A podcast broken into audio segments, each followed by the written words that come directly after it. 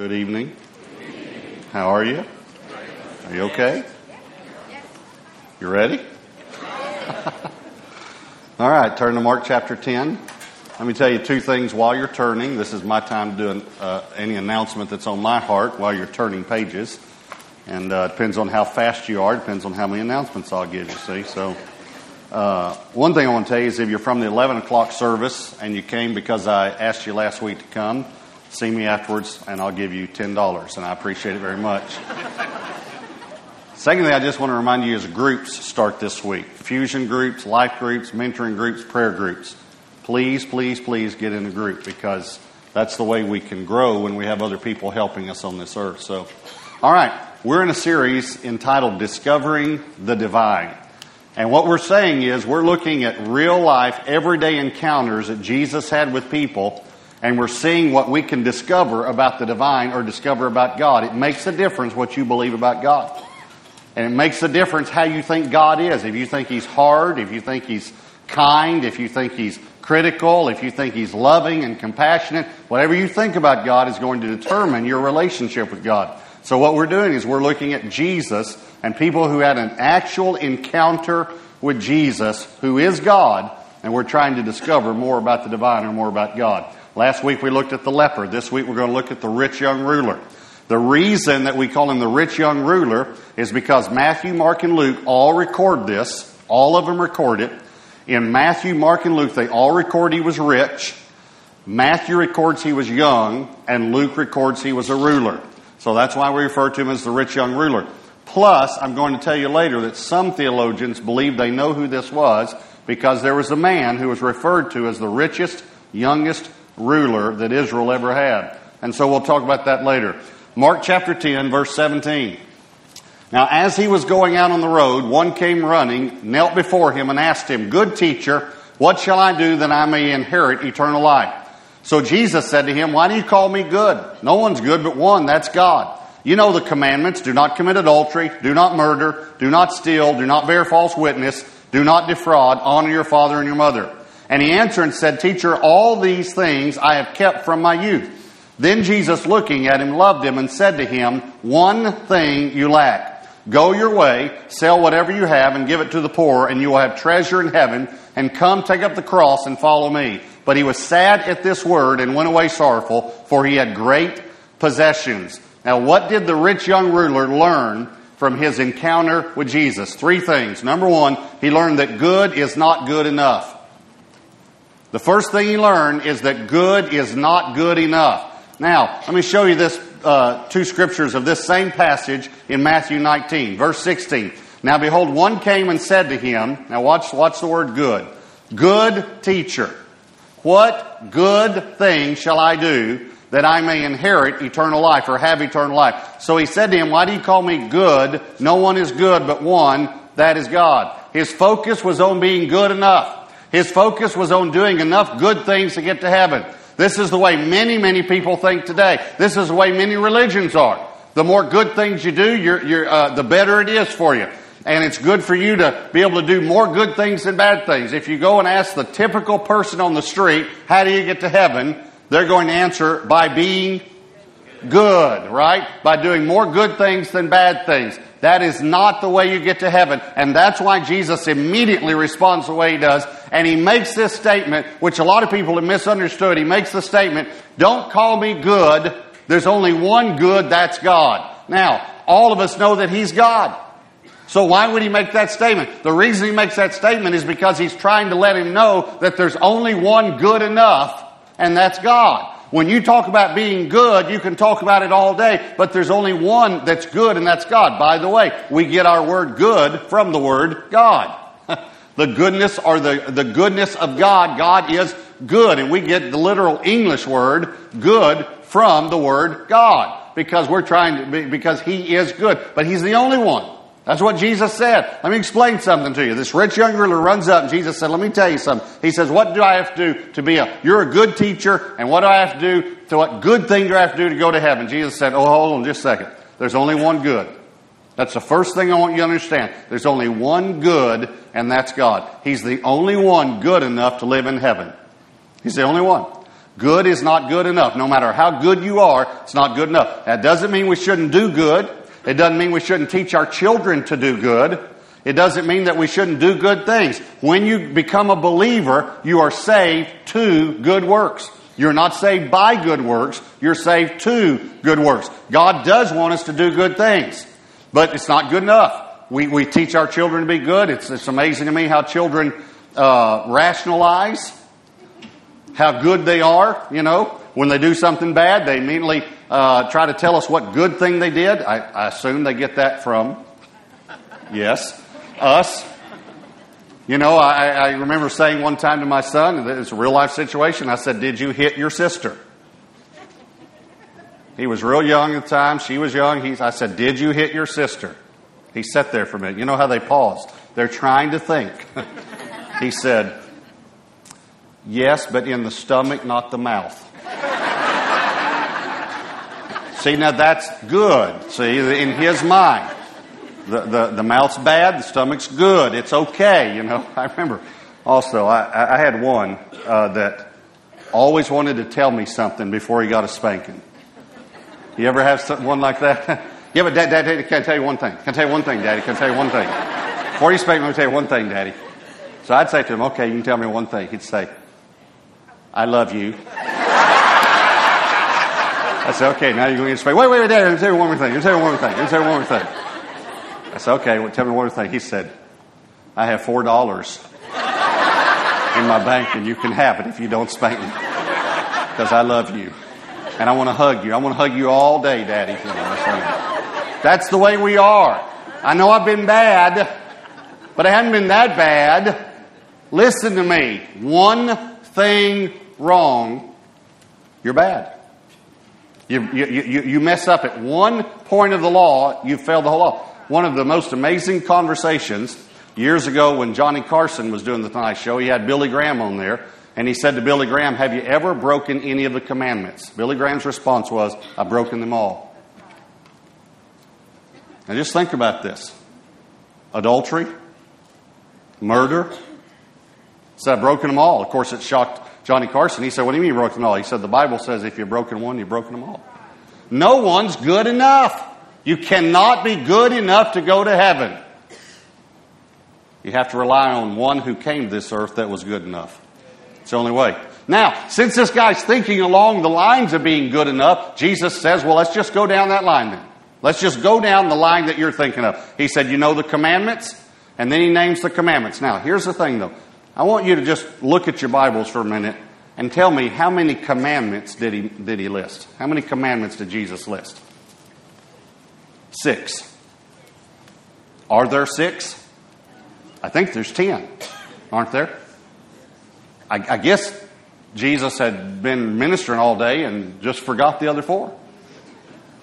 Or maybe it had been a long time since he wrote them, since he gave them to Moses. And he just couldn't quite pull them up at that moment. You know, sometimes you just can't remember something when you're trying to think of it. Maybe that's what it was. You think that's what happened? No. He purposefully named six. Why? Because the commandments are in two categories. The first four have to do with your relationship to God. The last six have to do with your relationship to others. Even Jesus himself summed up the Ten Commandments with two commandments. It's two categories. Jesus himself said, let me tell you, the whole law is love God and love others. That's the commandments right there. Love God and love others. So he only names the commandments that have to do with loving others and treating others correctly. Why? Because he could not have named the first commandment, thou shalt have no other gods before me. If he'd have named that one, the man would, could not have said, I've kept them all. Couldn't have said it. Why?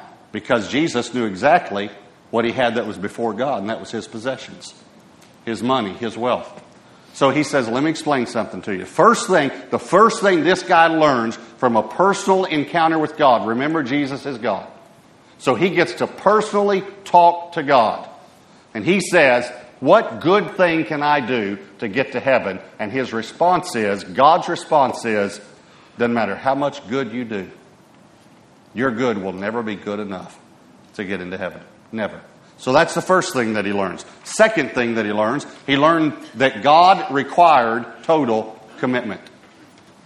Now, this is a biggie.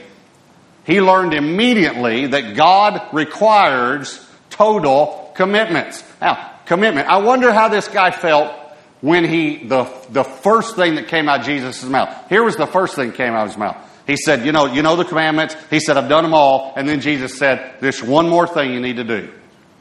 Now, before he heard what the one thing was, he probably felt a little good, don't you think? There's just one more thing you got to do. Whoo, just one more. just one. Okay, tell me what that one is. Just tell me what that one is. See, that's the way we are. Again, that's the way religion is. Religion is you do more good things than bad things. And by the way, please understand, every religion in the world, and the reason I say that is because Christianity is not a religion. It is a relationship with God. Every religion in the world is based on works. Christianity is based on grace. It's totally different. Totally different. So, one thing you lack. You understand how religion religion is. You do this, you can go to heaven. If you pray five times a day, you can go to heaven. If you visit this one city sometime in your lifetime, you can go to heaven. It's all about works. It's not what Jesus said. Jesus said to him, No, it's not about works. And if you want to know what it is, let me tell you what it is. One thing you lack. Now, when he said one thing, the guy probably felt good. Then when he told him what it was, how do you think he felt? one thing you lack. Go your way, sell whatever you have. You'll have treasure in heaven. Take up the cross, follow me. Now, I have a question for you. Would you give up everything to go to heaven? Of course, you're all going to say yes because we're in church. But let me get let me do a better question. Me give you a better question. Are you? Are you? Not would you. Are you? Every day. It is amazing to me that people who have given 100% to God can still gripe about 10%. Where are you? I'm going to go over here if y'all don't say something on this side. Come on.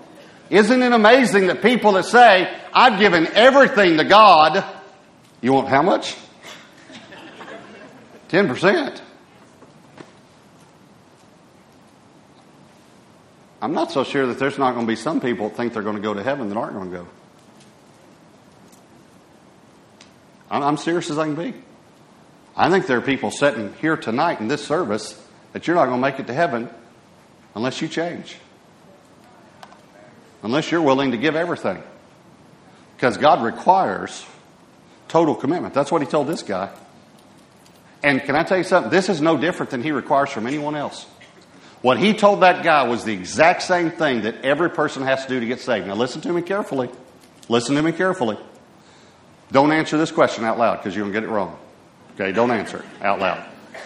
Did he tell this guy to sell everything to go to heaven? No, he did not. It's not what he told him. He did not tell him he had to sell everything to go to heaven. Look at it again. Read it. Verse 21. You want to read it? Watch this. Then Jesus, looking at him, loved him and said to him, One thing you lack. Go your way, sell whatever you have, and give it to the poor, and you will have treasure. And you will have treasure in heaven. And come, take up the cross and follow me. Here's what he's saying. You know how you get to heaven? You have to take up the cross and follow me.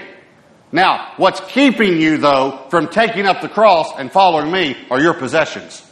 That's what's stopping you from doing this. The way you get to heaven is you take up the cross and follow me. But what is stopping you, sir, are your possessions. So you're going to have to get rid of whatever is stopping you from following Jesus with all your heart.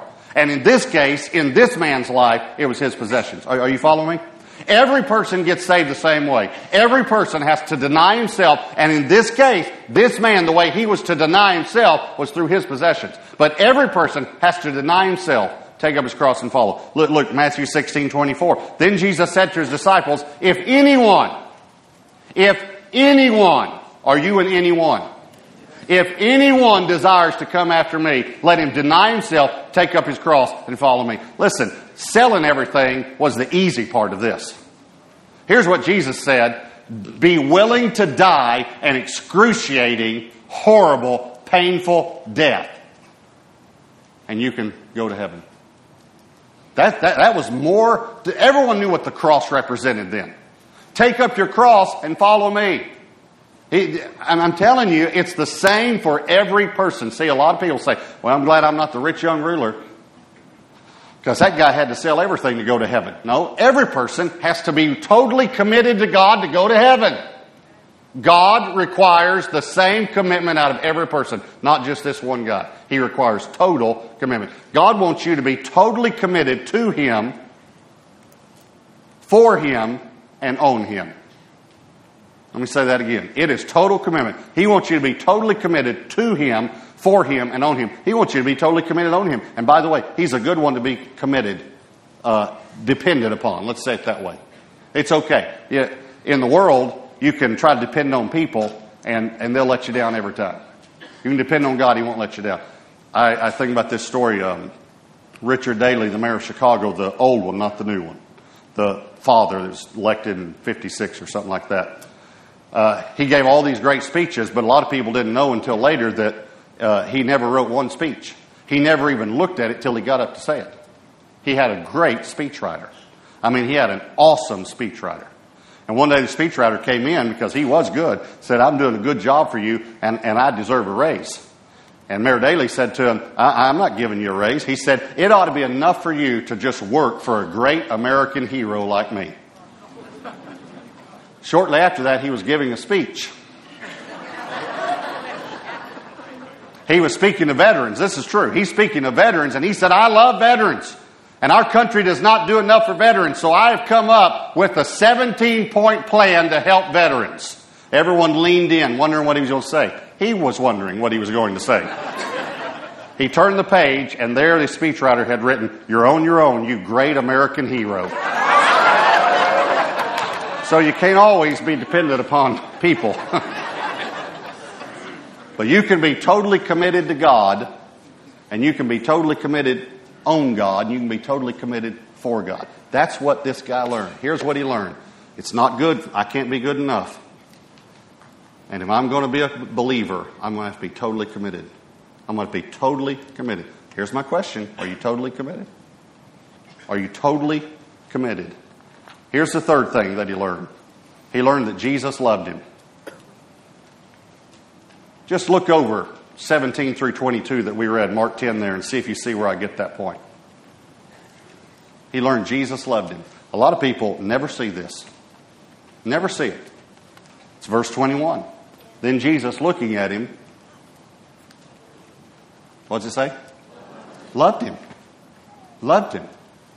Now we know he loved him because the Bible says, and we know God loves everyone, but here's how we can also tell he loved him. He loved him enough to tell him the truth. He loved him enough to confront him in the area of his sin. He loved him enough to say to him, listen, there's only one way you go to heaven, and that's by being totally committed, but there's something that is stopping you from being totally committed, and I'll tell you what it is because I want you to be totally committed. You're coming up and you're very sincere and you want to know how to get to heaven. I'm going to tell you, the way you get to heaven is you take up your cross and you follow me, but there's one thing stopping you from taking up your cross and following me. Now, there's something real interesting about the story. It's one of my favorite stories in the whole Bible. The reason is because I think there's a lot of misconceptions. One is that he said he had to sell everything to get saved. He didn't. He said he had to sell everything to have treasure in heaven. He had to get saved the same way everyone else gets saved. Here's another misconception. The Bible doesn't say that he didn't do it. But that's our assumption. The Bible does not say that he did not do it. What all the Bible says is that he went away sad. You would too. You'd have been sad also. But doesn't say that he doesn't do it. I love this story because many theologians believe they know who this man was. He comes up and he calls Jesus a word, teacher, that a lot of people called him, but most called him a different word for teacher. He uses a specific word that another guy used. Many, many theologians believe that this was Nicodemus. Came to Jesus by night, talked to him. Jesus said, You got to be born again. No, he, he, he'd never heard Jimmy Carter, you know, say born again Christian. That's for you older folks. He never heard the term born again. He didn't know about it. But something happened to Nicodemus. In John chapter 7, he defends Jesus to the Sanhedrin, which, by the way, he was later kicked out of the Sanhedrin because he became a believer. In John 19, he shows up, when Jesus died, he shows up with spices to embalm his body. There's something about Nicodemus that you might not know, though. He had a real famous brother. His name was Nicodemus Ben Gorion. His brother's name was Josephus. He documented all the history of that time, most famous historian of the day. And he talks about Nicodemus. Nicodemus was the wealthiest man in all Israel. They said he had enough money to support the whole country for 10 years.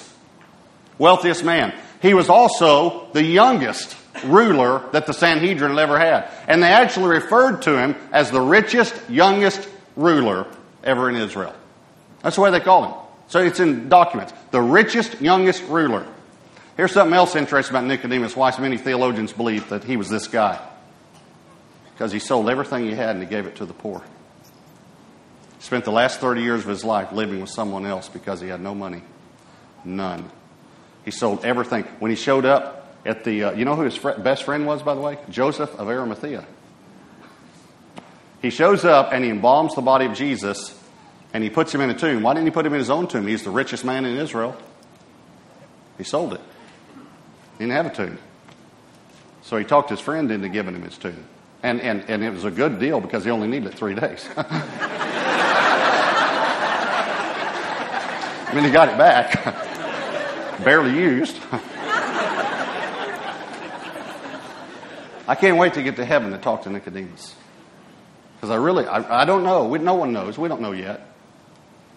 But when you read the history about him, it's very possible that this man did sell everything he had because he wanted Jesus more. Now, he goes away sad because he had great possessions, and he didn't hear the next part. It's real important that we read the next part. Let, us just keep reading Mark 10, verse 23. Then Jesus looked around and said to his disciples, How hard it is for those who have riches to enter the kingdom of God. And the disciples were astonished at his words. Now, let's just stop for a minute. Why, why, why would they be astonished at that? I, I can tell you why. A lot of people don't realize this. Because they had riches. I mean, some of them were tax collectors. And even the fishermen, it says when he called them, it says they left their nets with their hired servants. Last time I checked, poor people don't have hired servants. So Jesus said, Boy, it sure is hard for rich people to go to heaven. They said, Hey, don't tell us that.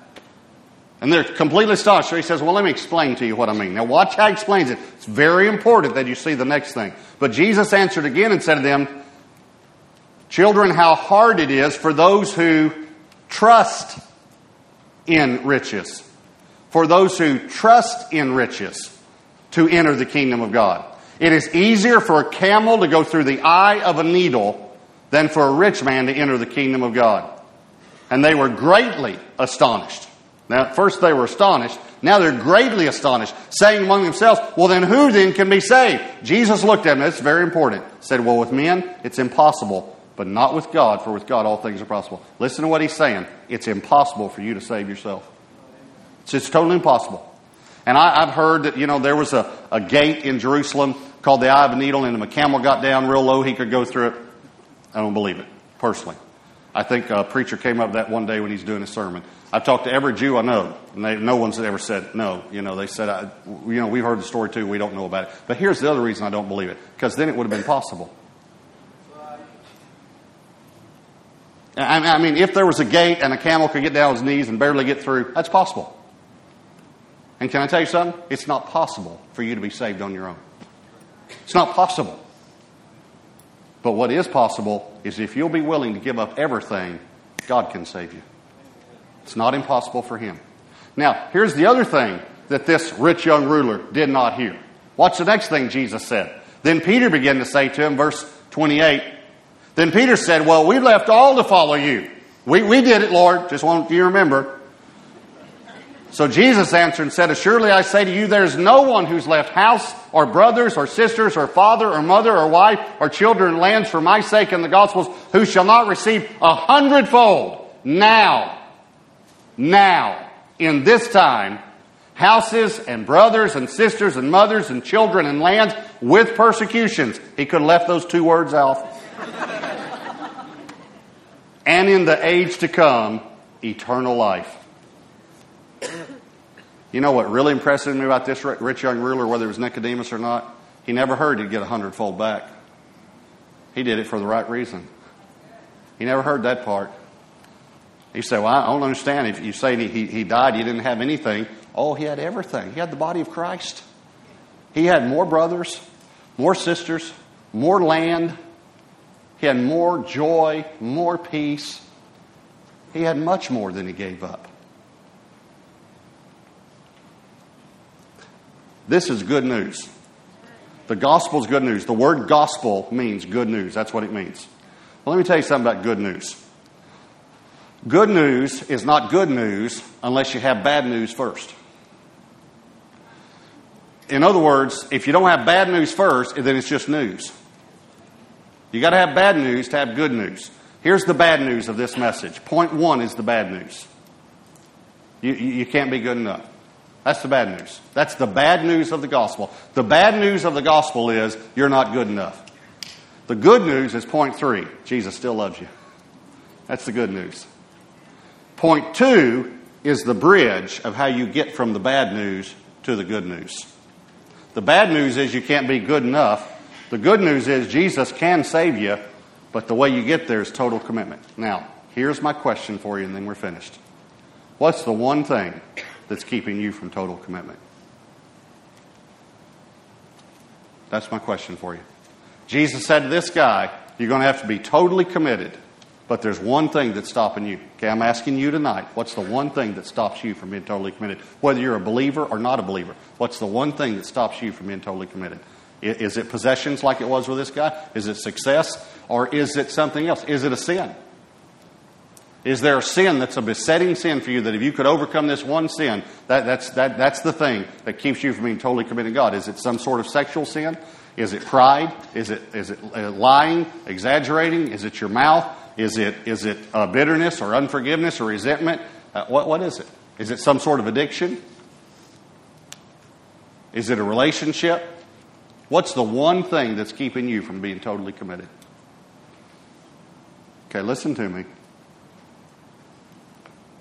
in your own strength, it's impossible to overcome it.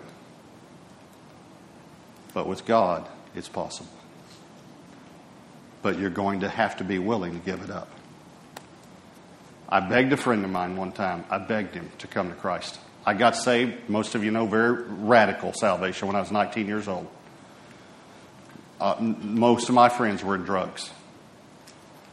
I remember begging one of my friends to get saved for months after I got saved. I, I, begged him and begged him and begged him to get saved. Finally, one night he said to me, I'm ready to accept Christ. I said, That's great. He said, Only one condition, though. I'm not changing my lifestyle. I looked him right in the eyes and I said, Then you're going to go to hell. If you're not willing to give up your life, he said, I, he said, You're not going to pray with me? You're not going He said, I want to go to heaven but I'm not going to change my life. I said, I'm not praying with you until you're willing to change because you're, you're and, and I want you to know something. You're going to go to hell. Listen to me carefully if you're in this service tonight. I love you enough to tell you the truth. If you're not willing to give it all up, you're not going to go to heaven. But if you will, you're going to get so much more back. I promise you. I want you to bow your heads and close your eyes. What's the one thing? What's your one thing? Will you give it up tonight? Will you take up your cross and follow Jesus? Will you come to Him? In a moment, we're going to dismiss the service. When we dismiss, we're going to have leaders here at the altar. Listen, this is the most important thing we do. The reason we do it after the service is to help you to be able to just come down with other people who are coming down, not while everyone's watching you, but other people will be down here praying with people for all sorts of needs, and you can come and give your life to Jesus. This is the most important thing we do at Gateway Church is win people to Jesus. It's our most important thing. So please, if you're here in this service tonight and you need to get saved, you need to give your life to Jesus, you need to be totally committed to God In just a moment, when we dismiss the service, we're going to have leaders all across this altar. I want you to just step out and come to one of these leaders.